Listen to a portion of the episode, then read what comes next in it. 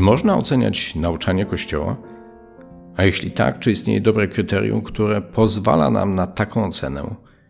Jeśli jesteście, drodzy, zainteresowani, posłuchajcie dzisiejszego rozważania. Słowa, które będą nas kierowały w dzisiejszym rozważaniu, to fragment wyjęty z drugiego listu apostoła Piotra, gdzie w pierwszym rozdziale od szesnastego wiersza takie znajdujemy słowa. Gdyż oznajmiliśmy wam moc i powtórne przyjście Pana naszego Jezusa Chrystusa, nie opierając się na zręcznie zmyślonych baśniach, lecz jako naoczni świadkowie Jego wielkości.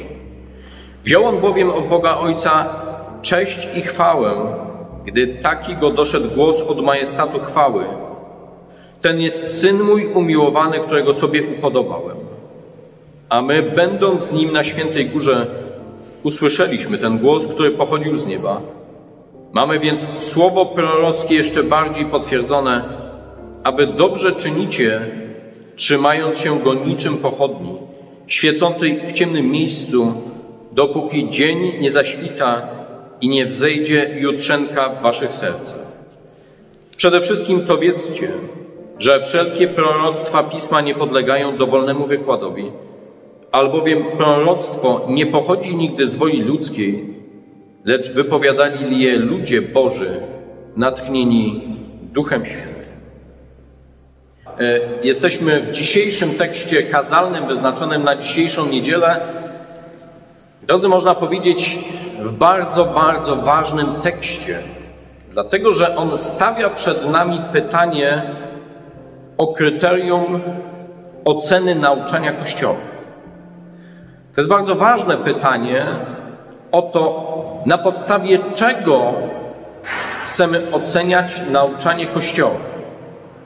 No, to jest ważne i to nie jest pytanie, które ja kieruję do siebie, ale jest to ważne pytanie, które my musimy, na które my musimy sobie odpowiedzieć, na podstawie czego chcemy oceniać nauczanie Kościoła.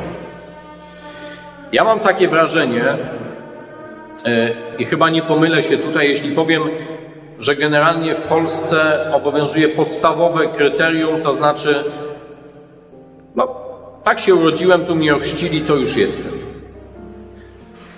Gdybyśmy takie kryterium przyjęli jako kryterium nauczania, to trzeba powiedzieć, że nigdy Kościół chrześcijański by nie powstał, no bo każdy by powiedział, tu się urodziłem i tak już najlepiej, gdyby został.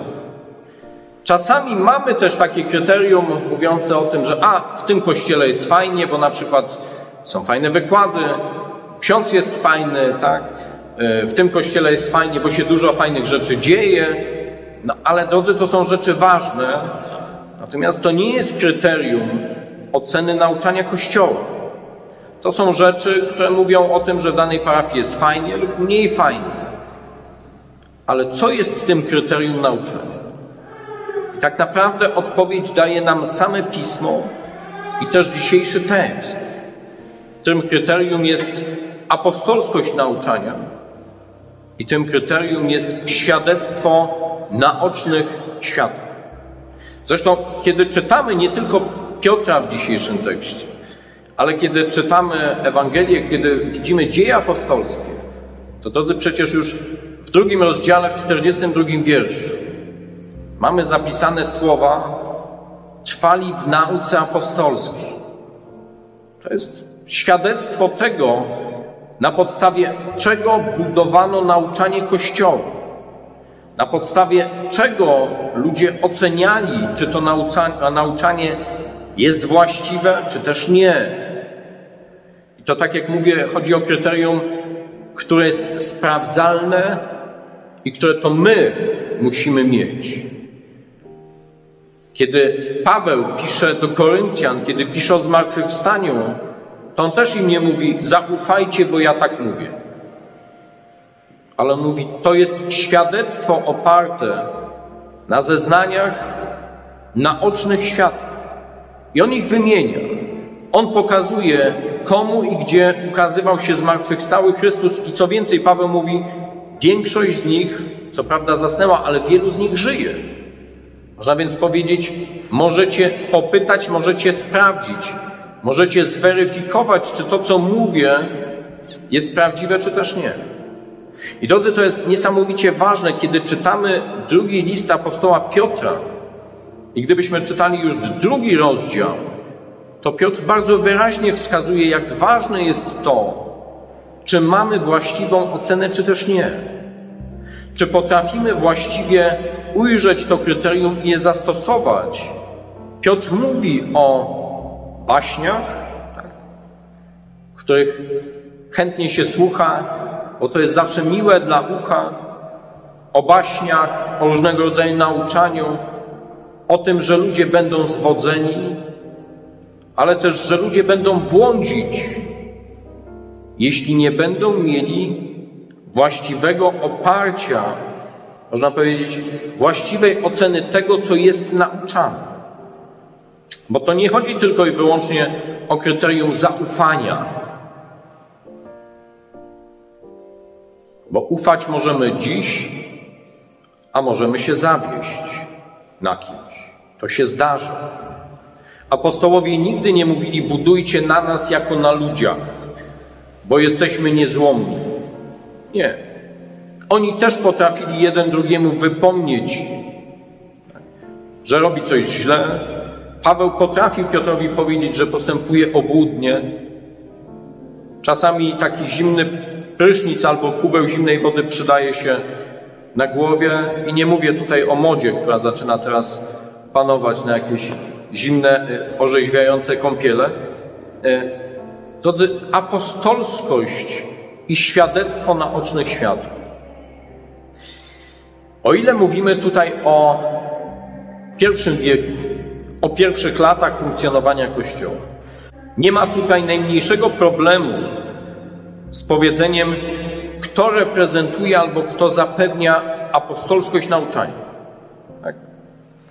Przecież byli apostołowie, byli świadkowie Jezusa Chrystusa, świadkowie Jego nauczania, świadkowie Jego zmartwychwstania. Ale sytuacja zaczyna zmieniać się, kiedy Kościół zaczyna wchodzić w drugi wiek, kiedy apostołów już nie ma, kiedy apostołowie albo śmiercią przyspieszoną, tak jak to będzie w przypadku Piotra, albo śmiercią naturalną, najprawdopodobniej jak w przypadku apostoła Jana, odchodzą z tego świata i można powiedzieć, ludzie stoją dokładnie pod tym, przy tych samych pytaniach. Na podstawie czego mamy oceniać nauczanie? Czym jest teraz apostolskość, kiedy nie ma już pośród nas apostołów? Paradoksalnie w drugim wieku, zwłaszcza na początku, nie było to takie trudne, dlatego że żyli uczniowie apostołów. Można powiedzieć, spadkobiercy ich nauczania. Polikarp ze Smyrny. My o nim nie czytamy w Nowym Testamencie. Ale to jest jedna z niesamowitych postaci początku drugiego wieku. Męczennik chrześcijański, zamordowany w okrutny sposób. On był uczniem apostoła Jana. To wiemy od innych świadków, że to jest bezpośredni uczeń apostoła Jana, ale czas ma to do siebie, że płynie w jedną stronę. Odchodzą również ci, którzy byli uczniami apostołów. I drodzy, wtedy w drugim wieku chrześcijanie, którzy są niesamowicie podstępnie atakowani przez różne ruchy, ja zaraz o nich też powiem, muszą zadać sobie po raz kolejny pytanie, na podstawie czego chcemy weryfikować nauczanie Kościoła. I wtedy coraz większa grupa z nich mówi, przecież mamy nauczanie apostolskie zawarte w pismach apostołów. Nie musimy wymyślać i szukać. Te pisma są pośród nas. I w drugim wieku coraz częściej chrześcijanie będą mówili, nasze nauczanie oparte jest na. I będą tutaj wymieniać pisma, które my dzisiaj czytamy, czy mamy zebrane w zbiór pism, które nazywamy Nowym Testamentem. To jest dokładnie ta droga weryfikacji, co jest dla nas nauczaniem apostolskim. Bo Kościół drugiego wieku, tak jak powiedziałem przed chwilą, zaczyna być bardzo podstępnie atakowany przez ruchy, które w historii nazwane zostaną ruchami gnostyckimi. Ruchy, które zaczynają sobie z nauczania chrześcijańskiego wybierać to, co im pasuje, dobierać pewne fragmenty do swojego nauczania. Ale to przestaje mieć cokolwiek wspólnego z tym, co jest świadectwem apostołów. To są bardzo ciekawe i fajne pisma.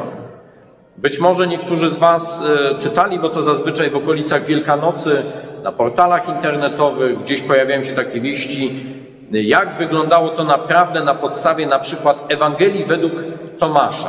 Tak? To taka słynna, bo odkryta została i tak dalej, i tak dalej.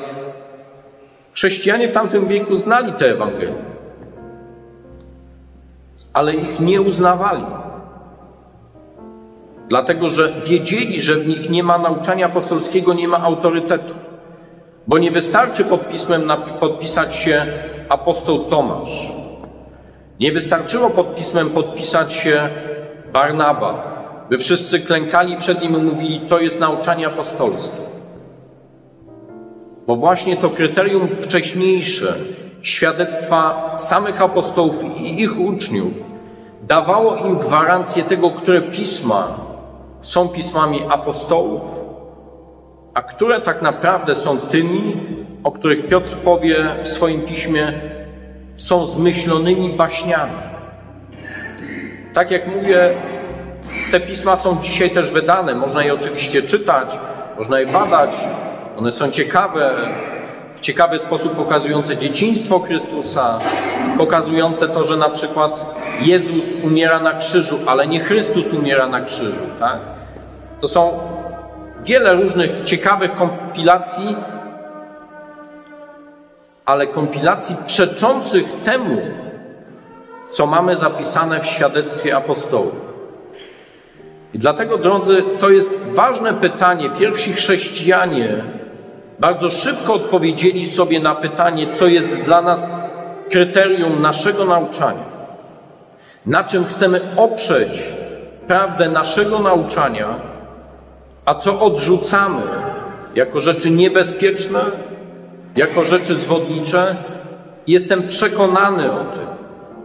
I nie tylko ja, to jest też myśl wielu badaczy, że pierwotny Kościół przetrwał i ocalał właśnie dlatego, że chrześcijanie potrafili we właściwy sposób oceniać, co jest nauką apostołów,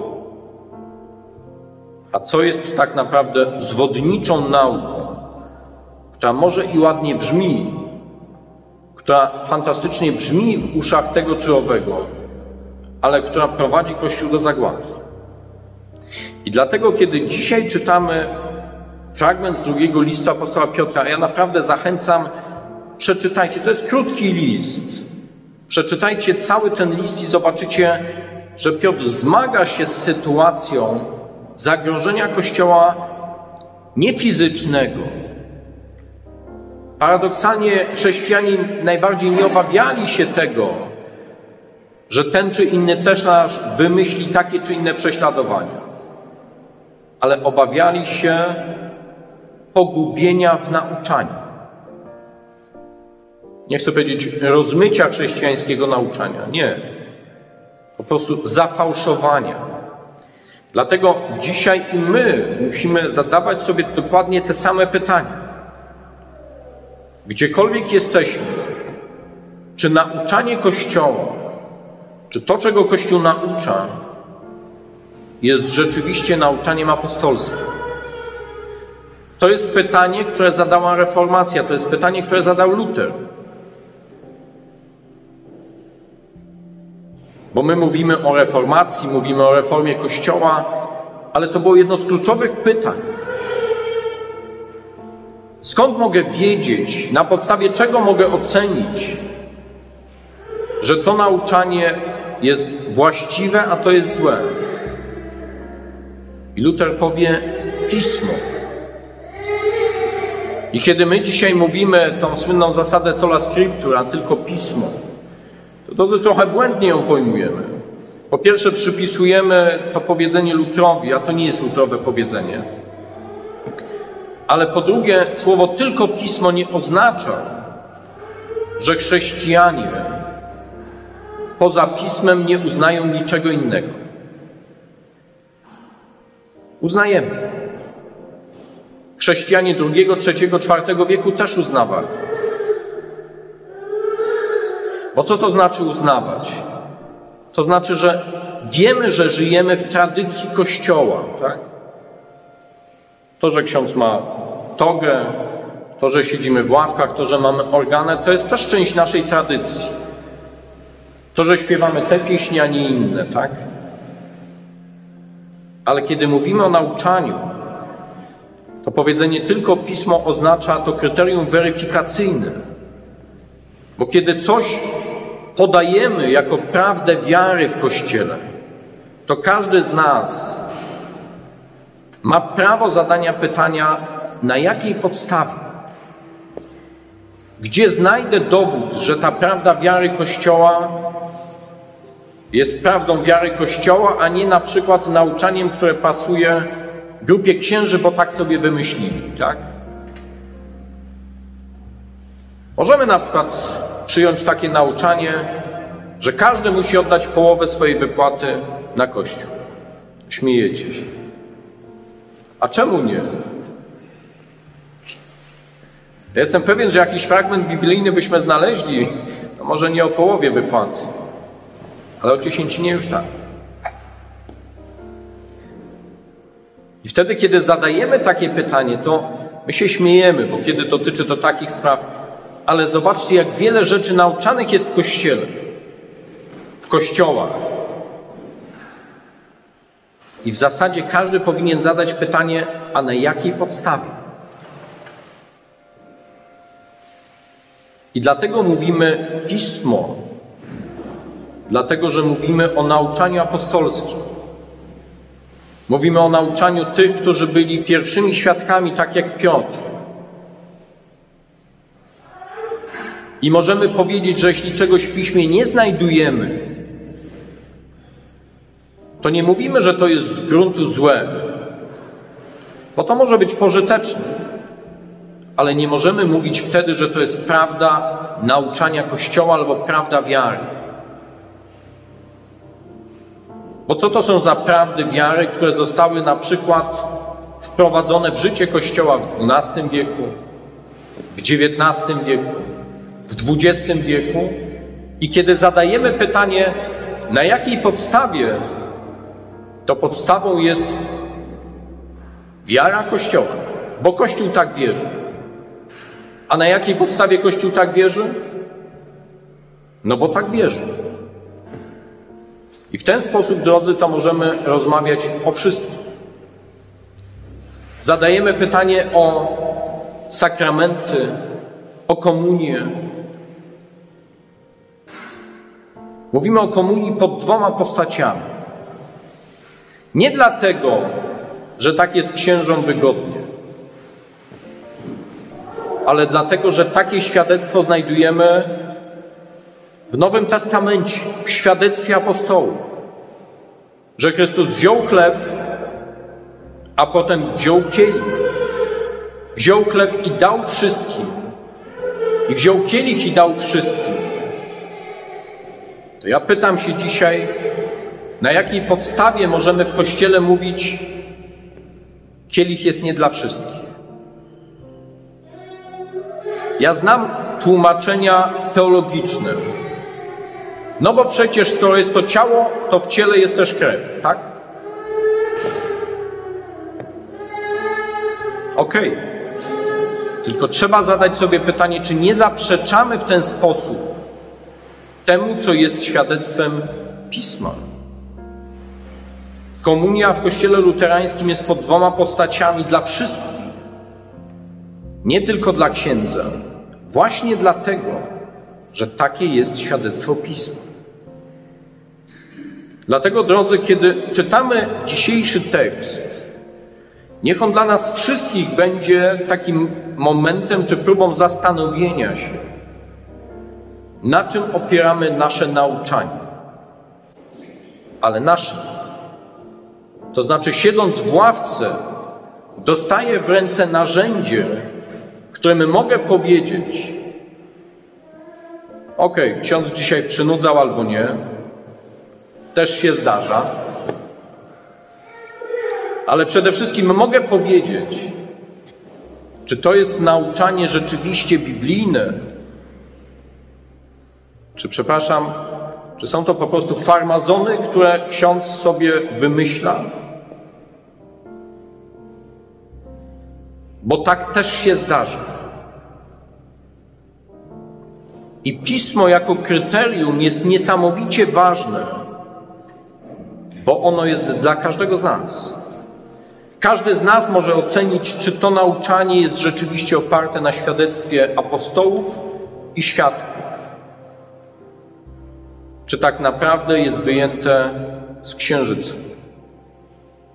Dlatego ten dzisiejszy tekst, ale cały list Piotra, drugi list Piotra, drodzy, bardzo, bardzo serdecznie polecam, kiedy wrócicie do domu, znajdziecie chwilę czasu pomiędzy jednymi czy drugimi skokami. Dzisiaj też skaczą, nie? Ale może znajdziecie też spokojniejszy czas, bo jest nad czym się zastanowić, kiedy czyta się drugi list apostoła Piotra. Bo on nie odnosi się tylko i wyłącznie do czasów apostolskich. On daje ostrzeżenie dzisiaj, ale co najważniejsze, daje w nasze ręce odpowiedź na to, gdzie znajdziemy kryterium, według którego możemy oceniać nauczanie Kościoła, by mieć światłość, która nas prowadzi, a nie by pogrążać się w ciemności. Amen.